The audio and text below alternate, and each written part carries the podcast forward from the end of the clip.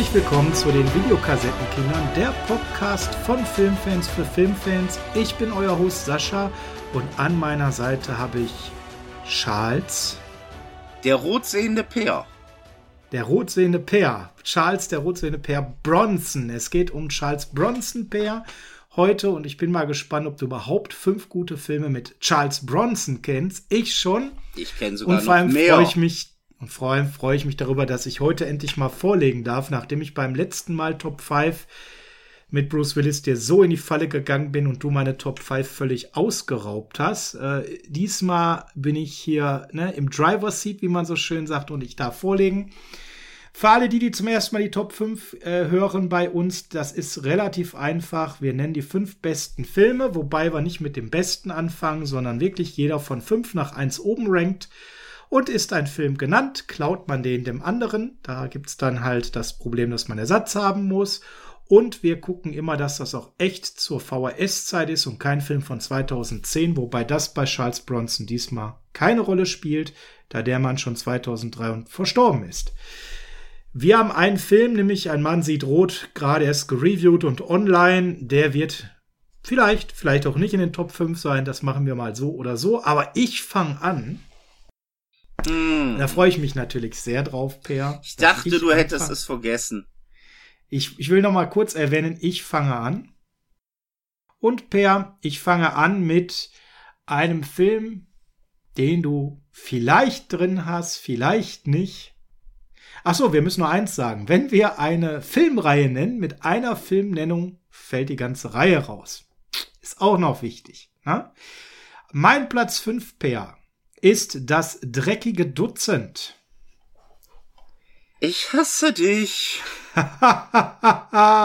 ein tatsächlich äh, eine Ausnahme bei mir, weil ich äh, Kriegsfilme gar nicht so mag, aber bitte, ein Film von Robert Aldrich mit Lee Marvin, Ernest Borgnine, Charles Bronson, Jim Brown, John Cassavetes, George Kennedy in der Nebenrolle, größere Donald Sutherland, Teddy Savalas. Mein Gott, wer hat denn da nicht mitgespielt 1967?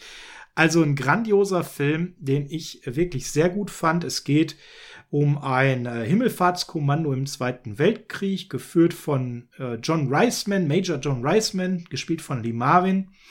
Und ähm, ja, hier spielt auch eben Charles Bronson eine Rolle. Und zwar geht es um eine Gruppe von Kriegsverbrechern äh, mit eben Charles Bronson, mit Jim Brown, mit John Cassavetes, mit Donald Sutherland ähm, die eben hier zu einem Sonderkommando abberufen werden für eine Begnadigung und in ein hartes Training gehen und das schweißt die zusammen. Und mehr will ich eigentlich gar nicht erzählen, weil das wird so viel spoilern. Der Film hat riesig Spaß gemacht. Meine Nummer 5 kann man leider gerade nirgendwo äh, kostenlos in seinem Abo streamen, aber das dreckige Dutzend The Dirty Dozen von 1967. Ich hasse dich. Das war meine Nummer 5. Es geht ja schon gut los. Tja, manchmal ist das Leben so, Per. Life is a bitch, ne? Jetzt kommt die Ich kenne diese Schmerzen, ich hatte sie gerade. Aber da ich ja vorbereitet bin, habe ich auch eine alternative Nummer 5. Ah ja. Und wir sind wieder bei einem Thema, äh, das wir beide nicht mögen. Wir sind beide keine großen Kriegsfilmfreunde. Nein, sind wir definitiv nicht. Und ich gehe aber noch ein paar Jahre weiter zurück, nämlich nach 1963. Ah. Und zwar Gesprengte Ketten. Uh, das wäre meine Nummer zwei gewesen. Ein Film, wo man nicht weiß, zum Teil gucke ich eine Komödie, gucke ich ein ernstes Drama, weil der so viele Facetten hat, mit einer äh, Darstellerriege, da kommt selbst das dreckige Dutzend nicht mehr mit, weil wir haben hier Steve McQueen, James Gardner, Richard Attenborough, Charles Bronson natürlich, Donald Pleasant, James Coburn. Also wir haben hier wirklich das. Moment, du Voodoo. hast David McCallum vergessen. Ist ja Entschuldigung. auch nicht irgendwer. Ne? Also, Ja, wenn ich jetzt alle aufzählen würde, wären wir noch eine Stunde Film. dran. großartiger Film wäre meine Nummer zwei gewesen. Ähm, gibt's auch leider gerade nirgendwo zu streamen im Abo. Per, worum geht's so in zwei Sätzen? Es geht eigentlich um ein Kriegsgefangenenlager in Deutschland. Der Film beruht auf einer wahren Geschichte. Und es ist, geht darum, dass man nicht versucht, mit ein, zwei Leuten aus diesem Gefangenenlager auszubrechen, sondern man will Deutschland innerhalb des eigenen Landes äh, unfähig machen, äh, am Krieg noch weiter teilzunehmen, weil sie alles auf einen riesengroßen Ausbruch konzentrieren müssen. Das heißt, es soll nicht zwei, drei Leute ausbrechen, es soll das gesamte Lager ausbrechen. Und das Faszinierende ist, ist nicht Kintop pur, es ist eine wahre Geschichte. Und für jemanden, der wie ich ja. gar keine Kriegsfilme mag, ist es trotzdem ein richtig schöner, guter Film. Ja, kommen wir mal zu meiner Nummer 4 und dem Wissen, dass ich eine neue Nummer 2 brauche. Ähm, ziehe ich erstmal einen nach, nämlich Telefon von 1977, ein guter Jahrgang, da bin ich geboren worden. Mhm. Und dieser Film hat zwei Besonderheiten. Das eine ist, es ist ein Don Siegel Film und ich liebe Don Siegel Filme. Wir werden irgendwann noch ein Don Siegel Special machen. Das zweite ist, es ist ein sau, sau guter Film ähm, von Charles Bronson in der Hauptrolle, auch leider nicht streamable gerade. Generell sind Charles Bronson Filme selten in irgendwelchen Abos drin, habe ich festgestellt. Ähm, worum geht's? Vielleicht kommt euch die Story ein bisschen bekannt vor. Ähm, Donald Pleasant spielt übrigens wieder mit. Der spielt einen KGB-Agenten. Es geht um Machtwechsel mit Russland. Und es geht um ein gestohlenes Notizbuch mit Adressen von, von ja, Schläfern, ne? russischer Agenten und äh, da spielt auch Hypnose eine Rolle, finde ich relativ spannend. Und ja, es geht bei dieser Programmierung eben darum, dass dieser, diese Sabotagegeschichte äh, äh, unterbrochen werden muss. Und die Russen schickten dann Borsov, gespielt von Charles Bronson, inkognito in die Staaten, der dann dort eben ja die US-Regierung unterwandern soll und ähm, ja, der hat eben eine Besonderheit, was diese Liste angeht, die ich jetzt nicht verrate, sonst würde man in dem Film zu sehr spoilern. Es geht also darum, wer gewinnt diesen, ja, diesen kleinen kalten Krieg zwischen Amerika und Russland. Also damals 77 sehr ein sehr aktuelles Thema aufgegriffen. Ähm, Lee Remick spielt die erste Hauptrolle. Donald Pleasance ist dabei äh, und natürlich, wie gesagt, Don Siegel ist ein richtig spannender Agenten-Thriller. Meine Nummer vier, Telefon.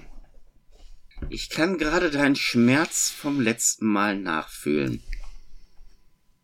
Ja, hättest du ihn auch gehabt? Das wäre jetzt mein nächster Film gewesen. Ja, dann, dann mach doch mal was anderes, ne? ich, war ich auch so ein schlechter Gewinner beim letzten Mal? Ich glaube schon. Okay. Ich passe mein Fallen hier nur an. Okay, mal gucken, ob ich dich jetzt wenigstens damit aus der Reserve wieder kriege. Wenn ich dir schon eingeklaut habe, wird das hoffentlich jetzt auch wieder sein. Bei dem Titel könnte man meinen, es geht um einen Autofilm.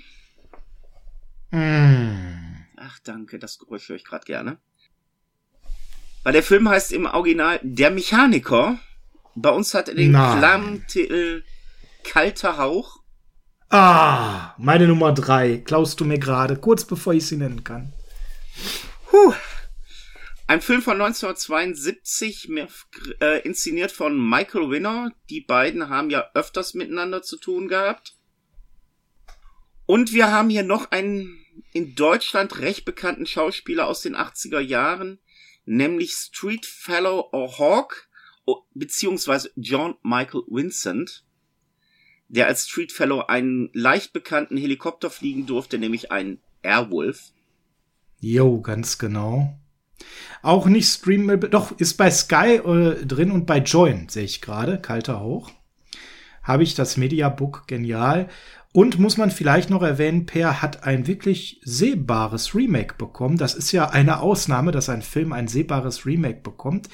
In 2011 mit Hauptrolle statt Charles Bronson, Jason Statham das Thema Remakes müssen wir mal behandeln nebenbei.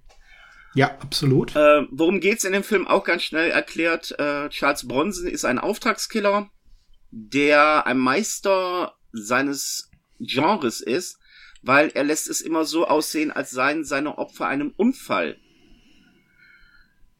äh, erlegen. Irgendwann muss er einen guten Freund leider verunfallen lassen und kümmert sich dann um dessen Sohn und bringt ihm, ja, sein Handwerk bei. Mit einem Ende, was ich, ja, sehr apart finde, aber auf das wir jetzt auch hier nicht eingehen möchten. Mein nächster Titel wäre halt Kalter Hauch der Mechaniker.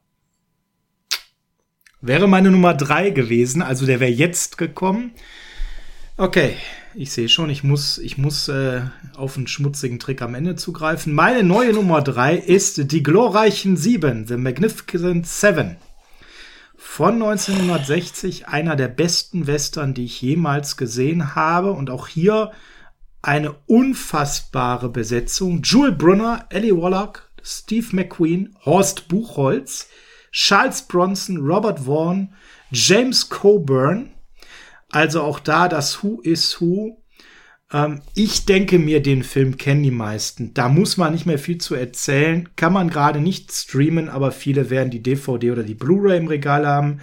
Es geht darum, dass Banden ein mexikanisches Dorf terrorisieren und es werden sieben Revolvermänner eben äh, ja angeheuert, ne, so nannte man das, glaube ich, hm, um da eben ja zu schützen. Und der Anführer ist äh, Jewel Brunner und der bringt seine Kumpel Steve McQueen und Charles Bronson und James Coburn und Robert Vaughn mit und jeder hat so seine Besonderheit. Der Charles Bronson ist der kinderfreundliche Bernardo. Das ist auch ziemlich lustig, wenn man die späteren Filme sich ansieht. ich kann mich noch an den messerwerfenden James Coburn erinnern zum Beispiel. Ne? Das war ja so seine Spezialität. Ist ein wunderschöner Film und äh, ja, das äh, ist auch einer der besten Western meiner Meinung nach aller Zeiten. Auch hier haben wir wieder ein Remake, was es gab, über das wir aber nicht reden brauchen. Dann tun wir das auch nicht. Dann ist gut. Äh, es reicht schon, dass du mir wieder einen Film gemobst hast. Danke hierfür. Ja, läuft doch. Ist doch schön. Mhm. Wir beklauen. Judgment Day. Ja, Judgment Day auf beiden Seiten, ist klar. Ähm, dann nehme ich aber mal einen Film, den wirst du garantiert nicht auf äh, Platte haben. Mhm. Ein Film, der gedreht worden ist zur Zeit, wo er eigentlich schon bei Canon unter Vertrag war. Der auch ein bisschen Canon-artig ist, aber nicht wirklich von Canon produziert wurde.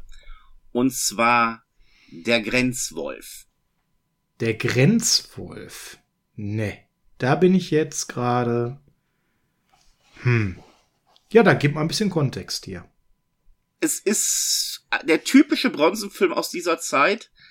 Äh, Charles Bronson spielt dort einen Grenzpolizist in Texas und muss gegen, ja, die täglichen Grenzübergänge aus Mexiko antreten. Ah, da läutet was, ja. Und im Nachhinein ist es halt so, dass er nicht nur gegen die, ja, Flüchtlinge aus Mexiko antreten muss, dass sie nicht in Texas einfallen. Das äh, gerät nachher im Hintergrund, weil viel wichtiger ist es nachher, er muss gegen die Schleuseringe kämpfen, die auch schon einen seiner Kollegen auf dem Gewissen haben. Und dann kriegt man auch so den ein oder anderen Grenzübergang äh, gezeigt, wie in der Realität damals, äh, wahrscheinlich auch heute noch, Leute versuchen von Mexiko nach Amerika zu kommen. Das ist dann zum Teil doch recht erschreckend, weil auch Charles Bronson zum Teil dieses machen muss. Wie gesagt, mhm. sehr kennenartig, aber nicht von kennen. Meine ah, ja, Nummer drei, okay. der Grenzwolf. Das war dann aber wahrscheinlich auch schon 80er, ne? Exakt 1980. Sogar exakt, okay. Und jetzt hoffe ja. ich, dass du mir die nächsten zwei nicht klaust, sonst muss ich echt lange überlegen. Die Nummer zwei bei mir, da ja gesprengte Ketten weg ist, ziehe ich einen runter und sage, spiel mir das Lied vom Tod. Okay, den klaust du mir nicht, weil den persönlich hasse ich. Ich finde den genial, wenn wir gerade darüber reden, dass ich schon einen sehr, sehr guten Western genannt habe mit den glorreichen Sieben. Hier kommt ein für mich noch besserer. Aber Per sagt es richtig, den liebt man oder den hasst man ein Stück weit, weil der polarisiert auf jeden Fall. Ähm, von Sergio Leone, ich glaube, mehr brauche ich Menschen, die im Western-Genre unterwegs sind, gar nicht sagen. Mit Henry Fonda, mit Claudia Cardinale, mit Charles Bronson natürlich, Jack Elam dabei, also auch da wieder die Besetzung für seine Zeit. Von 68 war es, glaube ich, wirklich super. Ähm ja, es geht im Prinzip darum, dass äh, Charles Bronson einen Mann mit einer Mundharmonika spielt, der aus einem Zug steigt, ja, und sehr wortkarg ist, ja, und äh, gerne schnell mal schießt. Ich glaube, viel mehr muss ich gar nicht erzählen, weil solange der Film ist, man muss den selber wirken lassen, ja. Und er hat dann im weiteren Verlauf des äh, Filmes mit dem Killer Frank, gespielt von Henry Fonda, eben zu tun, der für die Eisenbahngesellschaft unterwegs ist, weil da an dem Bahnhof eben dieser Mord von ihm stattfand. Und ich glaube, die Claudia Cardinale ist ja sogar die Frau, irgendwie so. Also ein toller Film, sehr stimmungsvoll, ähm, aber man muss natürlich auch ein bisschen auf Western stehen, um sich das anzuschauen, gar keine Frage. Ähm, Charles Bronson ist halt in seiner ersten Karriere bekannt geworden durch diese Art von Film, weil der Film geht jetzt hier auch fast drei Stunden. Also wer da nicht auf Western steht, sollte vielleicht erstmal vorsichtig einen Blick riskieren, mal einen längeren Trailer anschauen. Die Dinger sind auch nicht in einem Abo streamable. Müsst ihr mal schauen, ob euch das gefällt. Meine Nummer zwei, spiel mir das Lied vom Tod. Gut, dann kommt jetzt meine Nummer zwei. Und jetzt kommen wir nach Canon.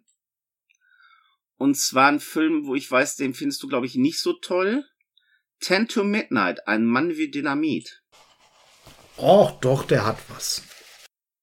Hier haben wir nämlich dann Charles Bronson, kann man sagen, das erste Mal wirklich als Rächer, aber nicht als der typische Rechner wie in Deathwish, sondern als ein Polizist, der hinter einen Serientäter her ist, der äh, ziemlich schnell von Bronson entlarvt wird und er ist ähm. so überzeugt von der Schuld dieses Täters, dass er auch hingeht in dem Film und fälscht Beweise, dass dieser Mann verurteilt wird. Dummerweise fliegt die ganze Sache auf.